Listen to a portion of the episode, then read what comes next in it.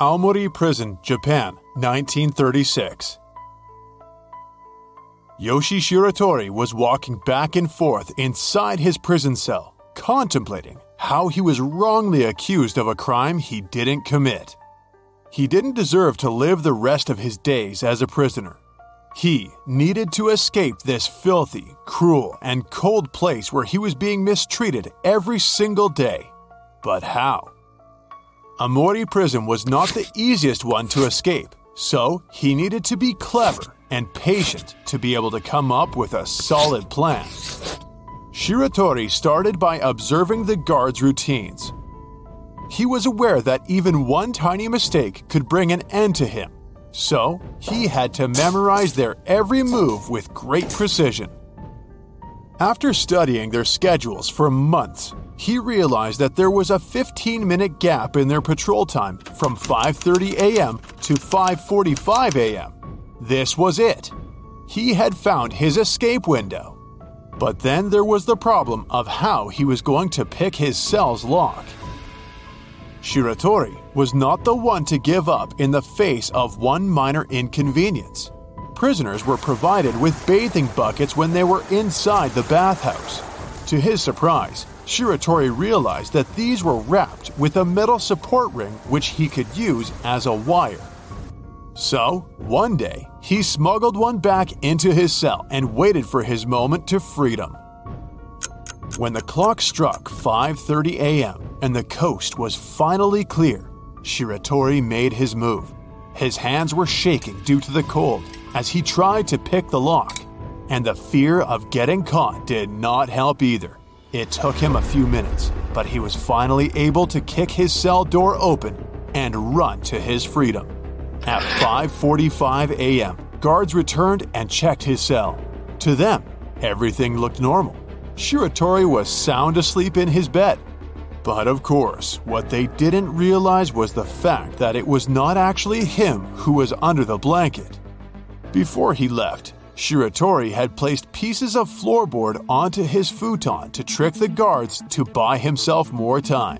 So, nobody suspected anything until the next morning. But by then, Shiratori was long gone. However, this was only the beginning of Shiratori's story, who would later be known as the legendary prison break magician. Three days after his first escape, Shiratori got caught again while trying to steal supplies from a hospital. And just like that, he was back in prison. This time, he was sentenced to life for his escape attempt. He had no hopes to see his wife and daughter ever again. All those months of planning were for nothing. And on top of everything, in 1942, he got transferred to Akita prison, where the conditions were even harsher than before. The guards who had heard about his escape attempt were determined to make an example out of him. In addition to all the extreme manual labor he had to do, he was forced to sleep on the hard concrete floor during the severe winter cold. And when he wasn't working, he was placed into solitary confinement for extended periods of time to make sure he could never attempt anything funny. You see, this isolation cell was specially designed to keep escape artists from escaping.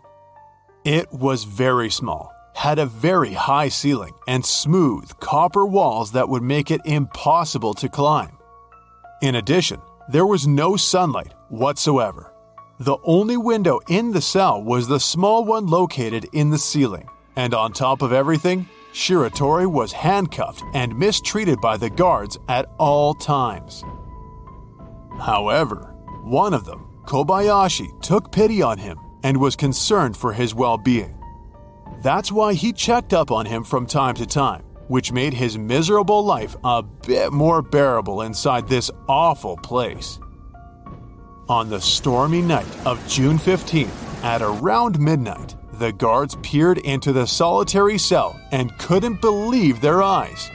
Shiratori was nowhere to be found, and all that was left were his handcuffs. But how did he do it? First of all, Shiratori knew all the tricks to get out of cuffs, so they simply didn't work on him. Once his hands were free, by pressing his palms and soles of his feet on the smooth copper walls, he climbed the unclimbable wall with ease. The ceiling window was sealed, but Shiratori noticed that the wooden framing around it started to rot. So, night after night, he climbed there when the guards weren't looking and loosened the framing bit by bit. He finally succeeded in breaking the rusted fittings. However, he waited until one stormy night so that when he was out, no one would be able to hear his footsteps on the roof. Three months later, Shiratori knocked on the door of the person whom he thought to be his friend, Kobayashi.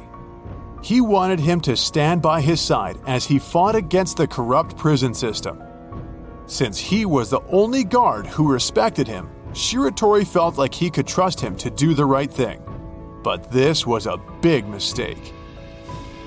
When Shiratori went to the bathroom, Kobayashi wasted no time informing the authorities that he was there. So, Shiratori was arrested and sent back to prison for a third time. Since he became something of a legend at this point, the authorities wanted to make sure he could not escape for a third time. So, they sent him to the most notorious and high security Abashiri prison.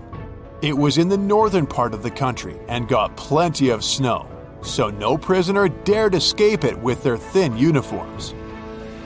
At first, he was thrown into an open cell, exposed to the extreme cold, while still wearing his summer prison uniform, and the guards were awful to him. One time, he got so angry that he broke his handcuffs in front of them, but that just made things even worse. He got locked in a cell wearing heavy iron restraints fitted around his ankles and wrists, which required two hours to unlock by a blacksmith. Shiratori vowed to escape, but this time it all seemed impossible. Yet again, he found a way. Every day, when the guards delivered prisoners their meals, Shiratori would drip his miso soup on his iron shackles as well as the food slot on his cell door. This ever so slowly wore down the metal, and finally, he was able to slip out of the chains. The hole, however, was still too small to fit a person, so Shiratori dislocated his own shoulder to slip through the hatch.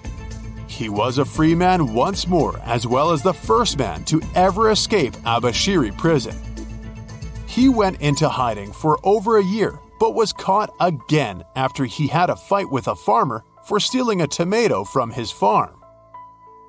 Authorities were not going to leave anything to chance now, and they locked him up at the Sapporo prison. The only opening in his cell was smaller than his head, and there were guards standing in front of it 24 hours a day. So, you can imagine the shock they felt when they couldn't find Shiratori there one day. This time, Shiratori managed to escape by digging a tunnel right under his bed using a miso soup bowl. He was a free man for a year until one day an officer sat next to him on a park bench. He didn't realize his true identity, but Shiratori was so moved by his kind attitude that he decided to reveal himself. He was arrested once again, but this time, having reviewed his case, the court revoked the harsh conditions of his sentence and sent him to the more comfortable Fuchu prison in Tokyo, where he was released even earlier for good behavior. He was finally able to reunite with his daughter as a truly free man. That's it for today. So, hey, if you pacified your curiosity, then give the video a like and share it with your friends. Or if you want more, just click on these videos and stay on the bright side.